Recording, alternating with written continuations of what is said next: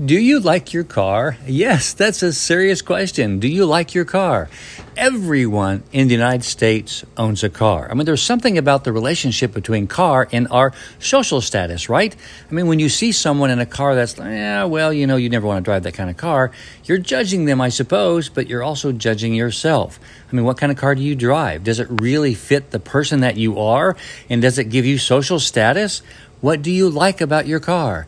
I'm asking this question because, again, we're thinking about why we like and dislike things.